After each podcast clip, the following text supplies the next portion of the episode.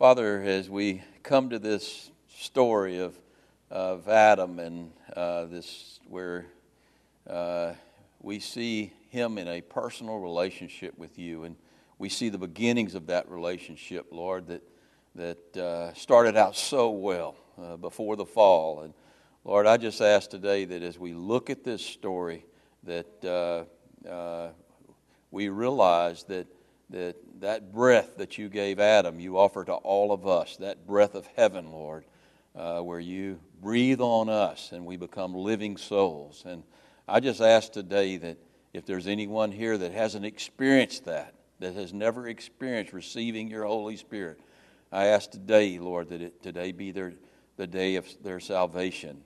Lord, we know if we've truly been born again, we know if we've truly received that breath of heaven. And Lord, so we thank you, those of us who have. We thank you for that great experience. And Lord, help us to not do as Adam did and fall into sin now that we've been saved. We're going to sin sometimes, Lord, and we know the blood of Christ cleanses us of all unrighteousness, Lord, but you've created us anew now so that we don't have to sin, so that we can live in victory and in power. And Lord, that's the lesson that you're going to show us today as we look at this text and we go on in our study in Genesis. So I ask, Lord, that you just anoint this study by the power of your Holy Spirit.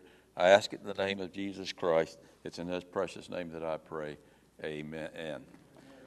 One of the most amazing and fascinating stories to me, mysterious stories, is found over in the book of John chapter 20. And let me set the scene for you. Jesus has died on the cross. He's been crucified on the cross. He's been buried in the grave.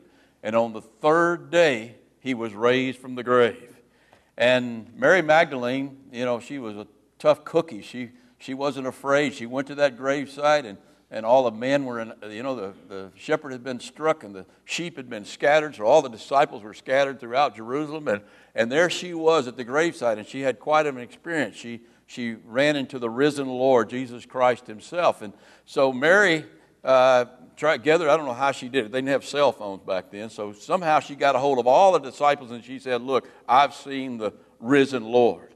And so they mustered up all their strength and they went up to the upper room. They still were afraid because they knew the Jews were looking for them. They were probably going to hunt them down. And so they locked and bolted the doors. And, I guess it made it pretty hard for Jesus to come in if he was to come in. But they had the doors locked and bolted. And then suddenly... Can you imagine this? Just suddenly, just imagine if it just happened right now. Suddenly he appeared in that upper room.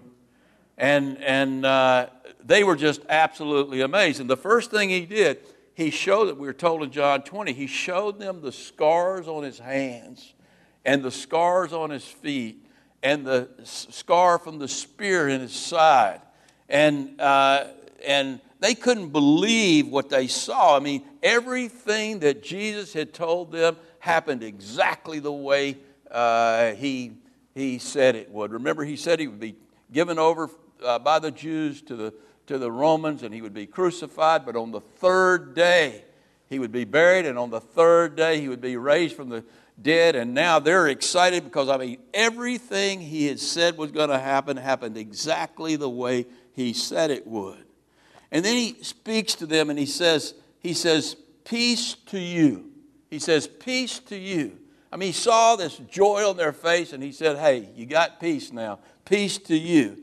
And then something really strange happens, and this is the part of the passage I want to look at in John 20, verse 22. He says, "And when he had said this, he breathed on them." Now, what did he breathe on them? He breathed on them his spirit, the very breath of heaven. And why did he wait to do that at this point? Why in the upper room did he choose to breathe on these disciples? Because before the cross, they were still in their sin. But now that he had died on the cross, they could actually receive the Spirit of God. And so he breathed on them and he said to them, "Receive the Holy Spirit." And they received the Holy Spirit, and they at that point became living souls. Now, up until that point, they were mere men, just like any other man. They had a mind. They had a soul. They even had a moral conscience. They had been with Jesus for 3 years. They had walked with Jesus. They had been close to Jesus. They had walked in this great light. They weren't walking in darkness. And I believe that they believed the truths, all of them but Judas. They believed all of these truths that Jesus was teaching them, and he revealed great mysteries to them. He even gave them the power of the Holy Spirit because they cast out demons and they healed the sick. So they experienced the power of the Holy Spirit. But still, at that point, until that day, they were mere men. And then Jesus breathed on them, and they became living souls. And we're going to talk about what a living soul is here in just a little bit. But they became just what Adam became on that day when God breathed on him in the Garden of Eden. And that's why I set it up with that story in John, because what happened to them is exactly what we're going to see happen to Adam as we go back to Genesis. So go back with me to Genesis chapter 2 at this time when Adam became a living soul. So we left off at the end of chapter 1, so pick up with me in Genesis chapter 2, and we'll read the first few verses there as we get started there. It says, then the heavens, I'm in verse 1 of chapter 2, then the heavens and the earth and all the host of them were finished. Now, when he talks about the heavens, what is he talking about here? What is Moses talking about? He's not talking about the heaven where God dwells, because that is an eternal city. God, that's always a work of God. It's never been finished, and it's always been. And so he's talking about the first heaven, which is our atmosphere, and he's talking about the second heaven, which is outer space. And he says, then the heavens and the earth and all the host of them, everything on the heavens and the earth, were finished. That includes the stars, it includes the fish, it includes the plants, it includes the birds, it includes all the animals, and it included Adam and Eve, and all of it was finished. And on the seventh day, that number 7, that mark of perfection, that mark of completion, whenever you see that number 7, we know that things are complete, that they're perfected by God. So on that seventh day, God ended his work, which he had done, and he rested on the seventh day from all his work, which he had done. And then God blessed the seventh day. And in other words, he sanctified it. What's it mean he sanctified it? He made it holy. It was holy unto him. It was made into a very special day. And he sanctified it because in it he rested from all his work. Watch this, which God had created, what she had created out of nothing, and which he had made from the dust of the earth. And so we're speaking of Adam and Eve and the animals there. Everything that he had created and he had made, and so God now rests. Now, God didn't rest because he was tired.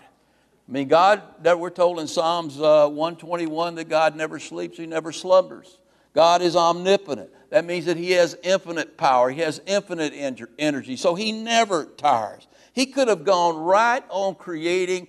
He could create universes just like the universe we live in. He could speak them into existence forever. He could go right on creating as long as he wants to create. But he chose at this point, he chose to rest. And the reason he rested after 6 days, he was finished with his work. Look back at verse number 31. He looked at what he had done, and he said that it was very good.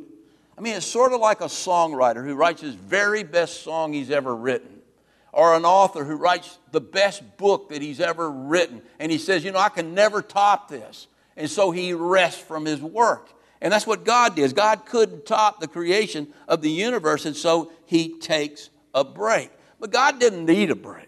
But he knew that men and women would need a break. And so what he did, he worked for 6 days, and then he rested on the seventh day. Now, God could have created the universe and everything in the universe, the host of heaven and the host of the earth. He could create it all in a blink of an eye. But he chose to do it in 6 days, and this then rest on the seventh day so that he could set a pattern for us, the pattern that we call the Sabbath, that would be part of the law that was given to Israel, where you work for 6 days and then you rest. And that's the pattern that he's given us. And you remember what Jesus said about the Sabbath. He said that the Sabbath was not made for men. The men were not made for the Sabbath. The Sabbath was made for men. And so the Sabbath was not to be a burdensome day. It was to be a day of blessing. Look, there is a great lesson for all of us in that line right there. The fact that the Sabbath was meant to be a blessing. We're not under law. So we don't have to keep the Sabbath. Actually, if you kept the Sabbath, you would have kept it yesterday. You're not under law, so you don't keep the Sabbath. Our Sabbath is a person. Our Sabbath rest is in Jesus Christ. But that rest should always be a blessing. It should never be a burden. I know people that work 7 days a week and they never stop. You should take a break sometime and spend some time with the Lord, because the Lord is our Sabbath rest. And it shouldn't be burdensome. I hear people sometimes say, well, I had to read the Bible this morning for 2 hours, or I'm going to read the Bible all week from 8 to 9, 5 days a week, and I'm going to pray for 2 hours once I read the Bible for an hour, whatever. If you turn it into some type of law, if you turn it into some type of burden, you're missing the point. Your time with the Lord should always be a blessing. That's the way God set up the Sabbath. And so you've got this pattern here of 6 days of work and a day of rest. And it's also prophetic. I believe with all my heart that it's prophetic. God began a new work. He created the heavens and the earth in 6 days, and he rested on the seventh day. But we know the rest of the story. We're going to see when we get to Genesis chapter 3 that Adam fell. And at that point when Adam fell, God began a new work. The work of redemption. Now, how long is that work going to take? It's going to take 6 millenniums, 6,000 years. And then at the end of the 6,000 years, God is going to rest. He is going to come dwell on this earth with his creation, and he's going to rest for that 7th millennium, for that last 1,000 years, and then we will go into eternity. And so I believe, no doubt, that this Sabbath is also prophetic. And I believe that it's coming very, very soon.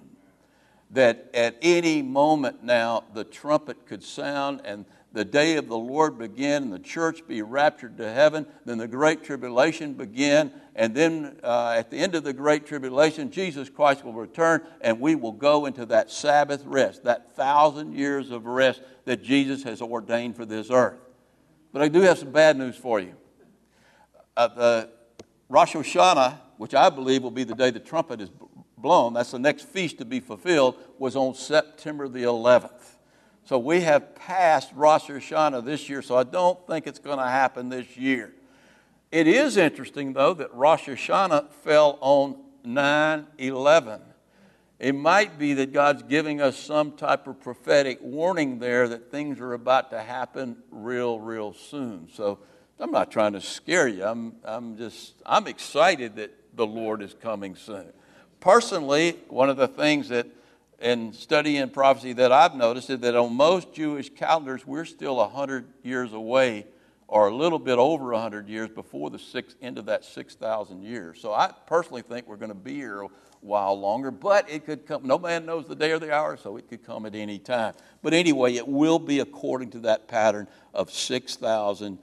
Or 6 days of work and one period of rest. 6 millenniums of work and 1 millennium of rest. Now, the Bible critic at this point would say this. He would say, if the 7 days of creation are symbolic of thousands of years, why can't they be symbolic of millions and millions of years of evolution? Couldn't Adam and Eve be symbolic? There are a lot of Christians who do not believe in a literal Adam and Eve. They believe that he is symbolic, that he evolved from the primordial slime and eventually from an ape, and eventually he became a man. And Adam is a generic name for man. And so it's just really, Genesis really a book of symbolism, much like Revelation. And you could make that case if it wasn't for the way Genesis is written. Genesis is written in the opposite way of the book of Revelation. In the book of Revelation, you have all sorts of symbols that help you understand literal events and literal characters. In the book of Genesis, you have literal events that have spiritual meaning later on in the Bible. So it's written in the opposite way. Every single case in the Bible, you have a literal event or a literal character in the book of Genesis, that later on is used symbolically. So it's just the opposite of Revelation. Let me give you one example. Adam and Eve. Who is Adam symbolic of? He's symbolic of all of mankind. You've got the first Adam and the last Adam, and every Adam in between. So he's symbolic of the whole human race. But he's also a literal person. And I want to show you that. I've shared this story with you on several occasions, but I remember when I was in seminary and I had a professor there, a theology professor there, who didn't believe in a literal Adam and Eve. He never would come out and say it, but he beat around the bush an awful lot. And I knew what he believed. And so he came really close to saying it one day. And I said, before you say that, let me show you something. And then I'm going to ask you a question. And I'm going to get you to follow me here. And I've shared this with you before, so bear with me. I'll probably share it with you several more times because I think it's very important. But go with me over to Mary's genealogy, Jesus' genealogy that runs through the line of Mary. It's over in the Gospel of Luke. Hold your place in Genesis. It's over in the Gospel of Luke. In chapter number 3 of Luke. And I want to pick up chapter 3 of Luke, verse number 23 of the genealogy of Jesus Christ. Now, that word genealogy is very important. We're going to be looking at that here a little bit later on in a little more detail. In verse 23, he says, "Now Jesus himself began his ministry at about 30 years of age, being, as was supposed, the son of Joseph, the son of Haley." Now, Haley would be in Mary's line, not in Joseph's line. You get Joseph's line over in the book of Matthew, so we're in Mary's line. But then look at some of the characters in here as you work your way all the way back to Adam. You see in verse number 31, you see Nathan and David. In verse number 34, you see Jacob, Isaac, and Abraham. In verse number 37, you see that old guy named Methuselah. Wouldn't you like to live as long as Methuselah? And then in verse 38, and this is the verse I want you to look at real carefully here. Listen to what he says. He says, "The son of Canaan, the son of Enosh, the son of Seth, the son of Adam." Now, Seth had a literal father. Don't you think we would get his literal name right here if the Bible is consistent in context? We would. And what's Seth, the literal name of Seth's father? His father's name is Adam. Well, who fathered Adam? Not an ape. And you better be real careful when you start saying that. Because let me tell you who you're calling an ape. You're calling God an ape. Because it says there to me that Adam is the son of God. He was fathered by God. And so if Adam is symbolic, then it has to be symbolic. And if Seth is symbolic, then Abraham has to be symbolic. And David has to be symbolic. And what about Jesus himself? He could be symbolic. And so there's no doubt in context here that Adam is a literal person. And that's true for all of these events and characters in Genesis that become, start out literally and then become symbolic. Let me give you some other examples. In the garden, you have the Garden of Eden. Eden is symbolic of the promised land. It's symbolic of a world that is right. But it is a literal place. We'll see next week that the Garden of Eden is a literal place that I believe personally, and we'll talk about this next week, it's still here on this earth. But you're not going to be able to see it because it's guarded by angels in a dimension that you can't see. But it's still here. But it's symbolic. It's certainly symbolic, but it's also the literal home of Adam and Eve. There's no doubt about that. Abraham. Think of all the things that Abraham's symbolic of. He's the symbol of faith. He's the father of faith. But no one doubts that Abraham is a literal person. I mean, his very name, Abraham, father, Im, the plural for Hebrew, plural for people. He's the father of all peoples. And he's symbolic of that, but he certainly was a literal person. All right, and then you've got Jacob. You think Jacob is a literal person? Certainly he's a literal person, but he's symbolic too. He's symbolic of who? Jacob's name became what? It became Israel, prince with God. And so he's symbolic of the nation of Israel, but he's also the literal father of a literal Isaac. And a literal son of a literal Isaac. Paul, in the book of Galatians, he speaks of Sarah as being symbolic of the covenant of grace. And he speaks of Hagar as being symbolic of the covenant of law. But they were literal women with literal sons. There was a literal Ishmael and there was a literal Isaac. And so those are literal people. Sodom and Gomorrah. People say Sodom and Gomorrah is just symbolism. It really didn't happen. Go to the Dead Sea and look around. It looks to me like it might have happened. I mean, I know it happened because the Bible said it happened. It was a literal event. It's certainly symbolic of depraved people and depraved nations. I mean, sodomites are synonymous or used to refer to homosexuals. In Revelation 11:8, we're told that when the two witnesses are killed, they're killed in the city that is spiritually called Sodom. What is it spiritually? It's spiritually symbolic of Jerusalem is what we're given there in Revelation chapter 11. So all of these things, and I could go on and on and on with this, you have all of this symbolism that comes out of Genesis, but it begins with a literal person or a literal event. All right, now, you got that lesson. Let's go to the next set of verses. Pick up with me in verse number 4. Go back to Genesis and... let's go to verse number 4.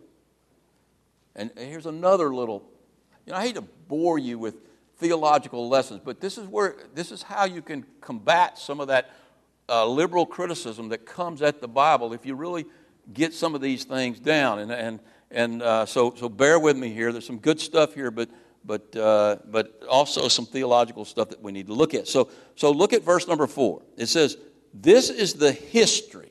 Now, that word history is an interesting word, so you underline that because we're going to come back to that in just a second. This is the history of the heavens and the earth, the first heaven, the second heaven, the atmosphere, the outer space, and the earth, when they were created in the day that the Lord God, Jehovah Elohim, the Lord God, made the earth and the heavens, before any plant of the field was in the earth and before any herb of the field had grown. For the Lord God had not caused it to rain on the earth. In other words, remember we had this water firmament above the earth. We have the atmosphere, and above that we have this water canopy that encircles the earth. And so there was no rain, not until the flood of Noah. There was no rain, but there was this mist that he said that for the Lord had not caused it to rain in the earth, and there was no man to till the ground. But a mist went up from the earth and watered the whole face of the ground. They're like this giant sprinkler system that God had set up for the earth. And so there's this perfect environment. We saw that. We're not going to get back into that again. But here's what I want you to look at for a minute. We've gone over this before, but most of you know it by this time that in the original text, there were no verses, there were no chapters. But the Bible did have its divisions. It was divided into books, and it was divided into sections in books, and usually you can find those markers somewhere in the text. I mean, if you're looking at the Psalms, you come to a new Psalm each time, and so you don't need chapters. You know you're going to a new Psalm. You look at Genesis, and there's a marker here that divides Genesis. Actually, Genesis chapter 1, or the first segment of Genesis, they weren't divided into chapters, ends at verse number 3. And we begin a new section in verse number 4. And it's marked by that word history. It says, this is the history of the heavens. Now, I don't want to bore you with the Hebrew, but it's a very important word. It's called the Toledoth. That's the Hebrew word for history here. It's the Toledoth. In most places in the Bible, all but a few other cases, it is translated genealogy or generations. So this ends that first section. It says, this is the generation. This is the genealogy of the heavens and the earth. Now, you get your next Toledoth, your next marker. Follow me carefully here. Go to chapter 5 and look at verse number 9.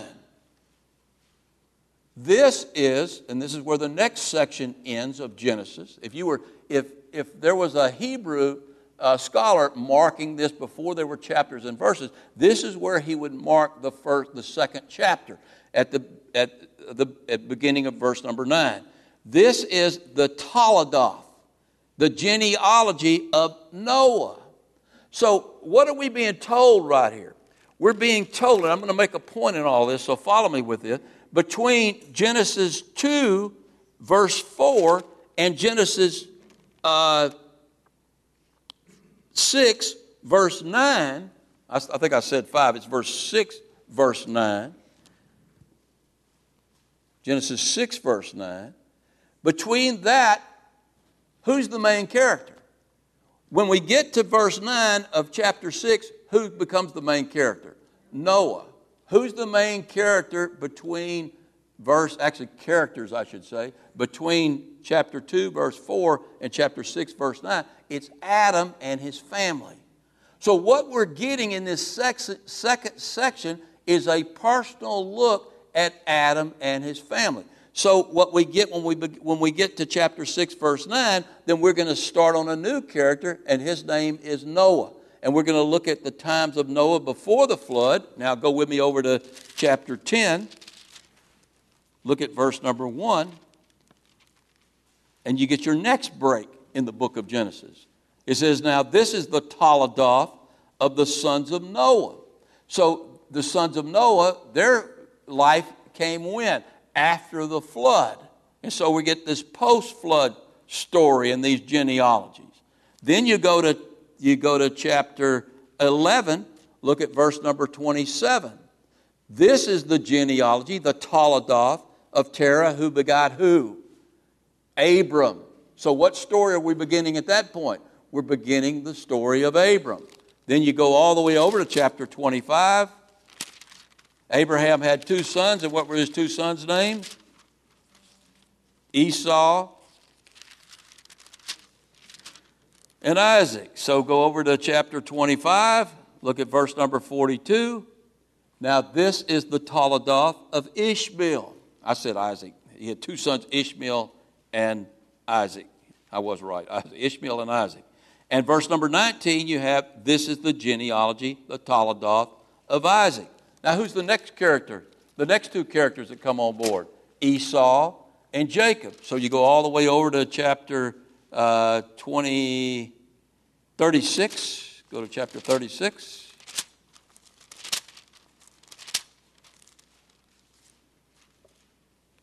And then you get in verse number 9, this is the Toledoth of Esau.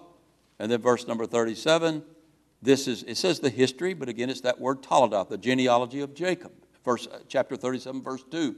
You see, this is the genealogy of Jacob. So you see, all of these main characters and all of these main stories are divided by what? Not by chapters, but by their genealogy. Now, why did I take you through all those theological gymnastics? Go back with me for a minute. Go back with me to first chapter 2, and you get this first Toledoth here, and it begins it. You have this first section, and this first section is the genealogy of the heavens and the earth and the beginnings of Adam and Eve. Now, and it ends there in chapter 2, verse number 4. This is the Toledoth of the heavens and the earth, which they were created in the day that the Lord God made the heavens and the earth. So what's the earth's genealogy? Where did the earth come from? Where did the heavens come from? They came from God the Father. They came from a holy God. And so here's the point I'm trying to make right here. The critic comes along and he looks at chapter number 2. And all of a sudden, I mean, back in chapter number 1, we're told about the whole creation in the 7 days. And we're told about at the end of the creation on the 6th day how Adam and Eve were created. Well, the critic comes and he looks at chapter number 2 and we see the creation of Adam and Eve again. And the critic says, you see, there's more than one author to Genesis. Because, I mean, why would the guy write the story twice? They don't look at this spiritually. They simply look at what's on the surface of the material. And they say, why would he write it twice? And so they come to this conclusion right away after looking at 2 chapters of the Bible that the Bible is nothing more than a hodgepodge, a collection of stories that were written by different authors, and then they were gathered together into the book we call the Bible, and it's just one big mess as far as they're concerned. No, I don't see a mess right here. I see a perfect design in what God is doing. What God is doing here in this first Toledah, he's showing the overall creation of the heavens and the earth. And now we look at that second Toledah, and it's about Adam and his family. And so everything in between focuses now on Adam and Eve and on their family, because we're dealing now with a personal God dealing with a personal individual named Adam and his wife named Eve and the rest of their family. And so there's a purpose for these breaks the way they are. And there's a purpose that he goes back to this creation. Because what you're going to see now right away is just how personal the creation of Adam and Eve, really I'm going to go to Adam, how personal the creation of Adam was. I mean, first of all, look at the name of God. That's something you see. And this, again, the critic would argue just the opposite. They'd say, look, one uses God, the other uses Lord God. Look, I understand exactly why it's God in one and it's Lord God in the other. And I'm going to explain that to you. You look back at, go to Genesis 1:1. I mean, in the beginning, God, Elohim, created the heavens and the earth. Then jump all the way to 31. The last verse of chapter number 1. Then God, Elohim, saw that everything he had made, and indeed it was very good. Look at verse number 29. We've got God, and God said, I've given you every herb. And then look back at verse 28. Then God blessed them. Look at verse 27. Then God created man in his own image. Then look at verse 28. Then God, Elohim, said, let us make man. So over and over again in chapter 1, you see Elohim. Now, who is Elohim? Elohim is the all-powerful, almighty, transcendent God. When I mean transcendent, he's a God you cannot know. He's beyond knowing. You can't have a relationship with Elohim. But now look, as we come to chapter 2. When you come to chapter 2 and you come to that second Toledah, even when you're still in the first Toledah, in verse number 3 it says, then God. But now look as you come to verse number 4 and you switch gears now to this personal creation of Adam. Who's in charge now? Jehovah Elohim. Jehovah Elohim. The great I am. I am who I am. Not any longer a transcendent God, but an immanent God. A God who's involved in his creation. A God who's involved. He's got company now. He's got Adam now.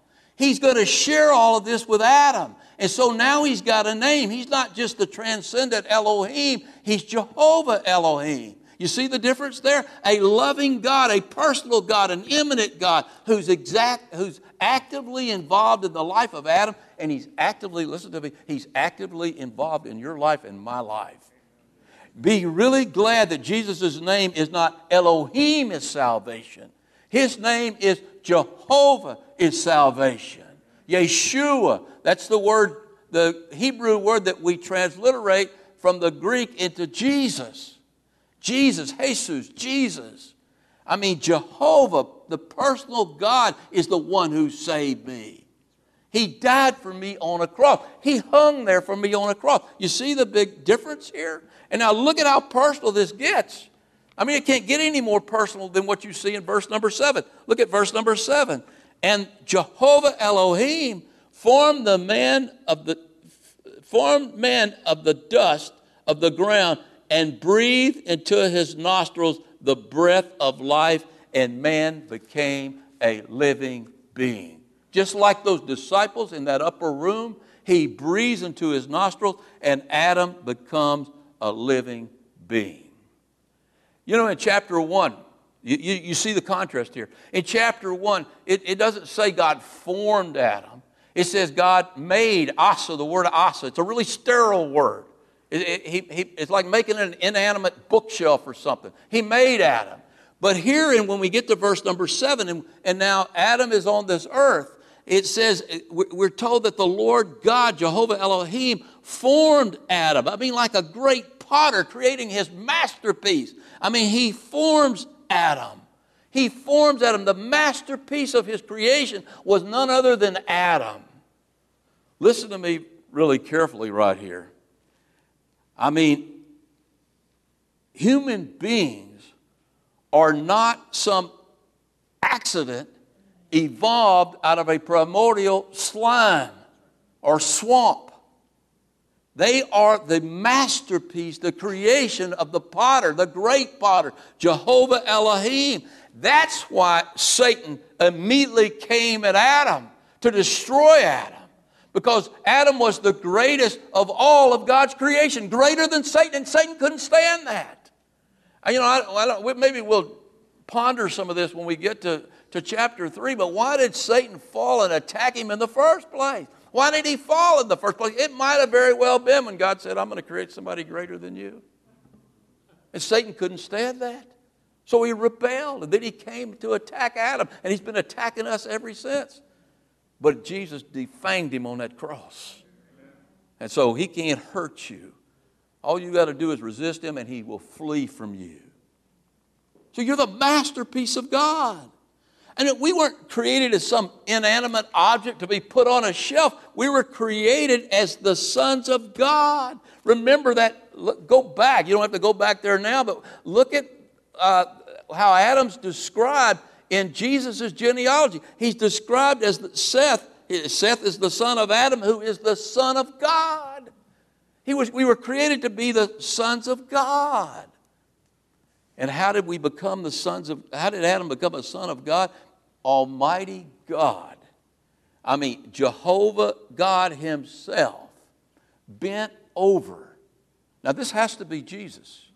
It has to be a theophany here that we're not being shown, but I have no doubt it's a theophany. It's none other than Jesus Christ. He bends over. Now, you know, Adam's going to receive the breath of heaven. And it doesn't say that from God's throne in heaven, he breathed down on Adam. To breathe into his nostril, he had to be right there.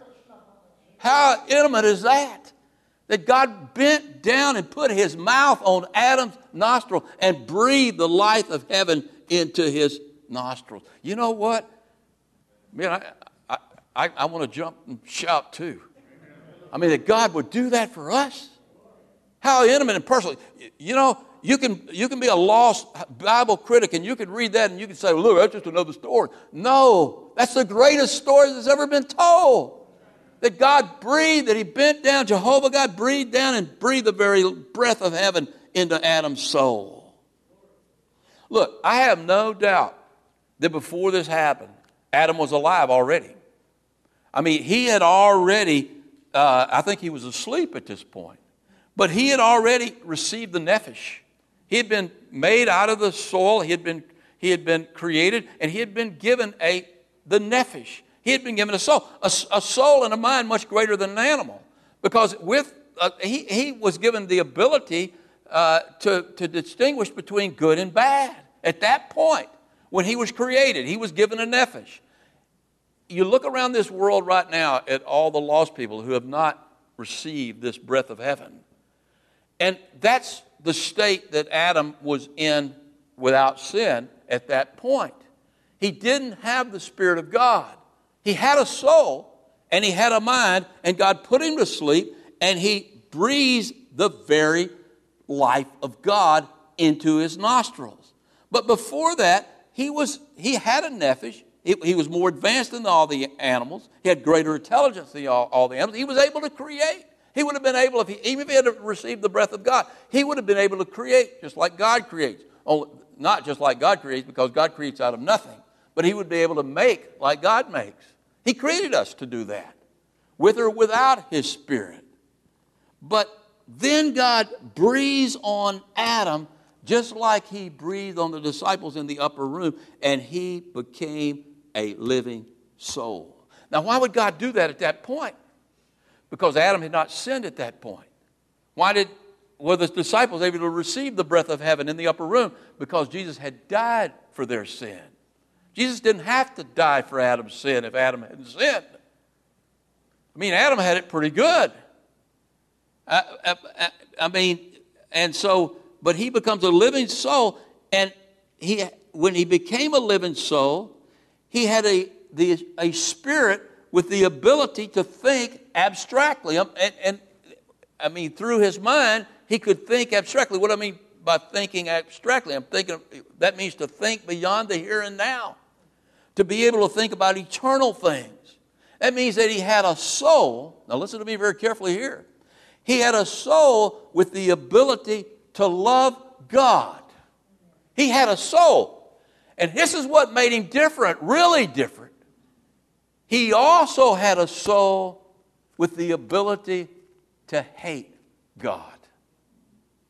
To hate God by doing evil, by disobeying God. You know, that's what hating God is. It's disobeying God. You see the risk that God Almighty took when he made Adam. He gave him the ability to love him. He gave him a choice to love him or to hate him. And Adam eventually chose the latter. When he disobeyed God, he chose the latter. What a different world it would be now if he had chosen to love God and not to do evil. But don't be too hard on Adam, because I guarantee you, if you were there, eventually you would have done the same thing. But God took that risk. He took that risk because he wanted a people, his own people, to love him and to fellowship with him in his new creation. And when he created Adam, I have no doubt that God knew that Adam would fall. No doubt. And I'll tell you why I know that. Because we're told that the plan of salvation was laid before the foundation of the world. So God knew what was going to happen. He knew that Adam was going to fall. He knew that he was going to have to redeem Adam, and he was going to have to redeem mankind. And he knew that that plan was going to take 6,000 years, not 6 days, because it involved the choice of men. And he knew that he was going to have to create a man who would follow him in faith. And that man was Abraham. We'll see that man later on. And from Abraham would come the 12 tribes of Israel, and from the 12 tribes of Israel would come David, and through David's loins would come the Messiah, Jesus Christ, who would die for the sins of the world. And this was a plan laid before the foundation of the world, through all of these generations. And that's why these generations are so important. And that's why the Bible is actually a book of Toledos. That's why I camped on that word today. It's a book of generations, because over and over again in the Bible, you run into genealogy after genealogy after genealogy. And here's what you learn from those genealogies. Most people don't learn from them because they skip them. Poor Brandon, he's going to have to teach through a lot of genealogies on Wednesday night. And there's going to be an urge to want to skip those genealogies, but I'll be there, so he won't have any choice. If he goes to, he's a pretty big guy, but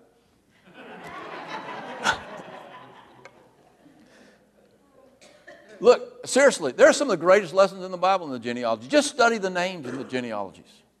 Every name that God gave these people has a meaning. Every name. I love over in the genealogy of Judah in 1 Chronicles chapter 4, the name Jabez. I pray that prayer all the time. Lord, keep me from evil. His name means pain. Keep me from evil, Jabez said, this pain says that I don't cause pain to others, that I don't cause pain to you, Lord, that I don't cause pain to my family, that I don't cause pain to others. It's the prayer part of the biggest part of the prayer of Jabez. But as important as all these genealogies are, as you go through these genealogies, most of these genealogies end at some point. I mean, we looked at some genealogies a while ago. The genealogy of Ishmael, it ends right there. The genealogy of Esau, it ends right there. The genealogy of Saul, it ends when you get to the genealogy of Saul. It doesn't go on anymore. But there's one genealogy that we're going to trace all the way through Genesis and Exodus and Leviticus and Numbers and Deuteronomy and so on and so on and so on, all the way to the Gospel of Luke, chapter number 3. And it runs into where it ends in Jesus Christ, the Savior. And that's what this Bible is all about. It's not some hodgepodge book that was put together accidentally with guys talking to each other over campfires. It is the Word of God. And it's organized perfectly by God. You know, that genealogy of Jesus Christ that you get in Luke chapter 3 and Matthew chapter 1 is the genealogy of God Himself. Isn't that amazing? The same God who breathed on Adam, bent over and put His mouth over Adam's nostrils and breathed the breath of Adam, a breath of heaven into Adam's nostrils, is the same God you see in Luke chapter 3. Jesus, the same God who died on the cross. The same God who made the disciples a living soul, made Adam a living soul with the ability to love him or the ability to hate him. And in the end, Adam chose the latter. And every one of us have chosen the latter. We've chosen to rebel against God. And so what has God done? He's put into action the plan laid before the foundation of the world. And we see that carried on in the generations. But we also see that carried on through everyone who's ever received the breath of heaven. Everyone. You know, there's another book of generations of Toledos. Its name is in the Bible, but it's not in the Bible. There's too many people that couldn't be in the Bible. It's called the Lamb's Book of Life. And in that book is the genealogy of every spiritual family who's ever lived, who has received the breath of heaven. Every person who's chosen to love God. You know, it's a shame. I wish we could have just been born again and received the breath of heaven and we had never sinned again. But we still have Adam's old nature. And so our flesh warreth against our spirit and our spirit warreth against the flesh. Adam had it made because all he had to do was not eat of that tree of the knowledge of good and evil. That's the only thing that he could do wrong. But when you get up in the morning and you begin to breathe, well, hopefully you breathe while you were sleeping. Not as heavy. But when you get up in the morning and you begin to wake up, those choices, I think they come at you in your dreams. They come at you all day long. Everything is a choice. Am I going to love God or I'm going to hate God? Am I going to obey God or am I going to disobey God? It's a choice. We got to make those choices 24/7. And thank goodness that the blood of Christ cleanses us from all unrighteousness. But I got to tell you, what are we doing? What are we saying to God when we choose to do evil? The heck with your cross. I'll just take advantage of your cross, but I don't love you enough to put away my sin. How sad is that? It's time we gird up our loins, as the Bible says, and we begin to live for Jesus Christ and we make the right choices and we choose to love Him in the way we live our lives.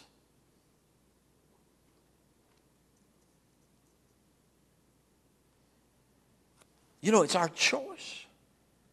And when we choose to love Him, you know what we choose? We choose life. Amen. And when we choose to disobey Him, we choose death. We choose to hate the one who created us, created our souls, and breathed the breath of heaven into our lungs. He loves you so much you can't even imagine. I think it's time we start showing Him that we love Him too. Let's go to the Lord in prayer. Father, we just thank You for Your word. We thank You for what You teach us in Your word. Lord, what can we say? Lord, I know on August the 23rd, 1989, Lord, You breathed the very breath of heaven into my lungs, into my soul, into my spirit. And Lord, I know everybody in this room can tell you a time when they received Your breath from on high. Father, You're a living, personal, loving God. And Lord, You've created this creation for us to share with You in the joys and victories and all the great things that we have now and in our future. Father, help us to live